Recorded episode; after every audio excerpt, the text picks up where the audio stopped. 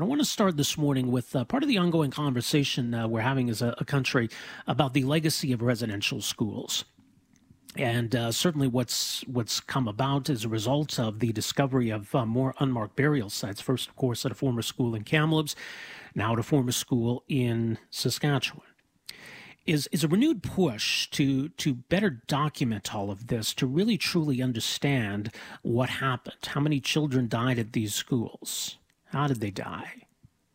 Why were they buried at the school and in what appear to be unmarked burial sites? Now, the school in Saskatchewan, we understand there were gravestones at one point, uh, but those were removed perhaps in, in the 1960s. There's also been a call for an investigation, maybe even a criminal investigation. Is it possible here and now to hold individuals or hold organizations accountable for what happened? If there was criminal wrongdoing here that contributed or led to the deaths of children in these schools, are we well past the point of being able to investigate and prosecute that? Certainly, what's happened and what we know about has very much been described as a crime, as criminal. There have been calls even for international investigators uh, to come in and be a part of an investigation. But what might that look like? Those investigations, charges, trials? Well, joining us uh, for some thoughts on all of that, very pleased to welcome to the program here this morning uh, Dr. David Milward, is an associate professor in the Faculty of Law at the University of Victoria, also a member of uh, the Beardy's and uh, First Nation in Saskatchewan. Dr. Milward, thanks so much for joining us here this morning. Welcome to the program. Thank you. Uh, in terms of uh, criminal law and, and how or whether it might apply in, in this conversation and, and as, as it pertains to this issue, where, where do you come down on that? Okay, well, I may as well put it on the table that I do personally believe that crimes against humanity occurred against mm-hmm. the students on the residential schools. But the issue with any sort of prosecution, and this is germane across the criminal justice system itself, the questions prosecute, prosecutors ask themselves is, what can we actually prove when it, if we were to take this to court? And even, you know, even aside from this, there's many things where there's cold cases or cases are brought forward years after the fact.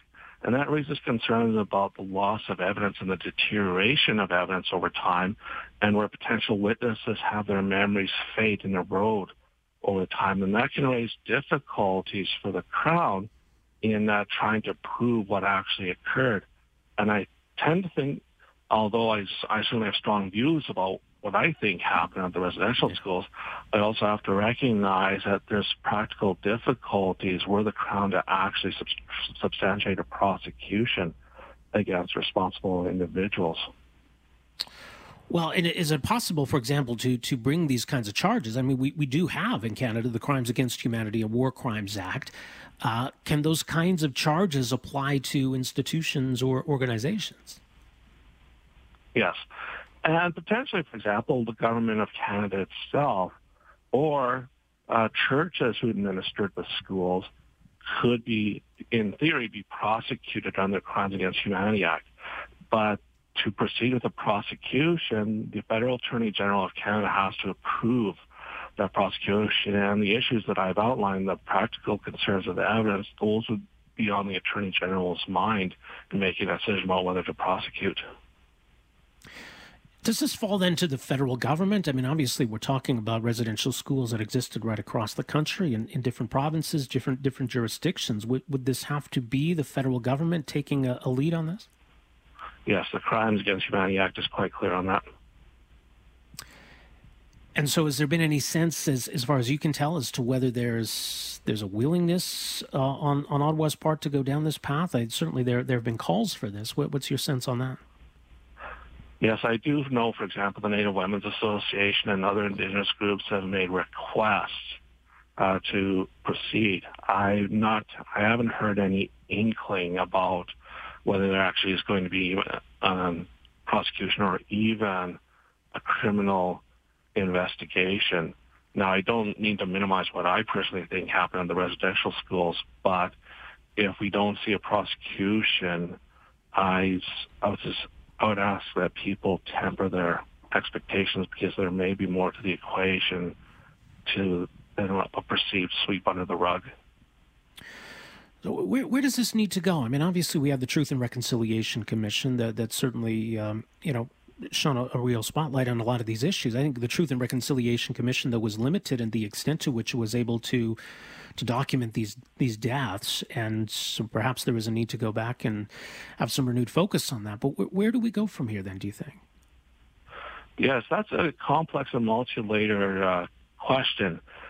And I mean, certainly I don't mean to minimize what happened in the past, but people might have to recognize that the capacity to criminally prosecute whoever may be responsible is quite limited. But at the same time, a lot, to what extent Canada actually is complying with the TRC calls to action, there's still a lot of questions still around those. So that needs to be an ongoing discussion. And to be quite honest, uh, a lot of people, in my observation, a lot of mainstream Canadians are in denial that there's a connection between residential schools in the past and ongoing social conditions faced by Indigenous peoples today. So I also think that discussion still needs a lot of focus.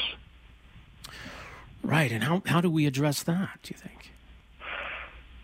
Well, to be quite honest, uh, Canada has, mainstream Canada has to accept responsibility that the, the conditions that Indigenous peoples find themselves ongoing to today, it still has a responsibility for going back to the residential schools. And I, I know that there's this Tansy well, it's in the past. We're not responsible for the sins of our grandparents and all but there's a historical responsibility to address the social situation faced by Indigenous peoples today. I, did want to get your thoughts as well, and I mentioned it in, in, the introduction. There, there have been some calls. In fact, there was a letter signed by a number of lawyers in Canada asking the International Criminal Court to get involved, to, to have sort of a, an independent uh, authority leading an investigation into residential schools in, in Canada. Does, does that make sense from your perspective? I'm sorry to say this, but the International Criminal Court only has jurisdiction for crimes against humanity that occurred from 2002 onwards.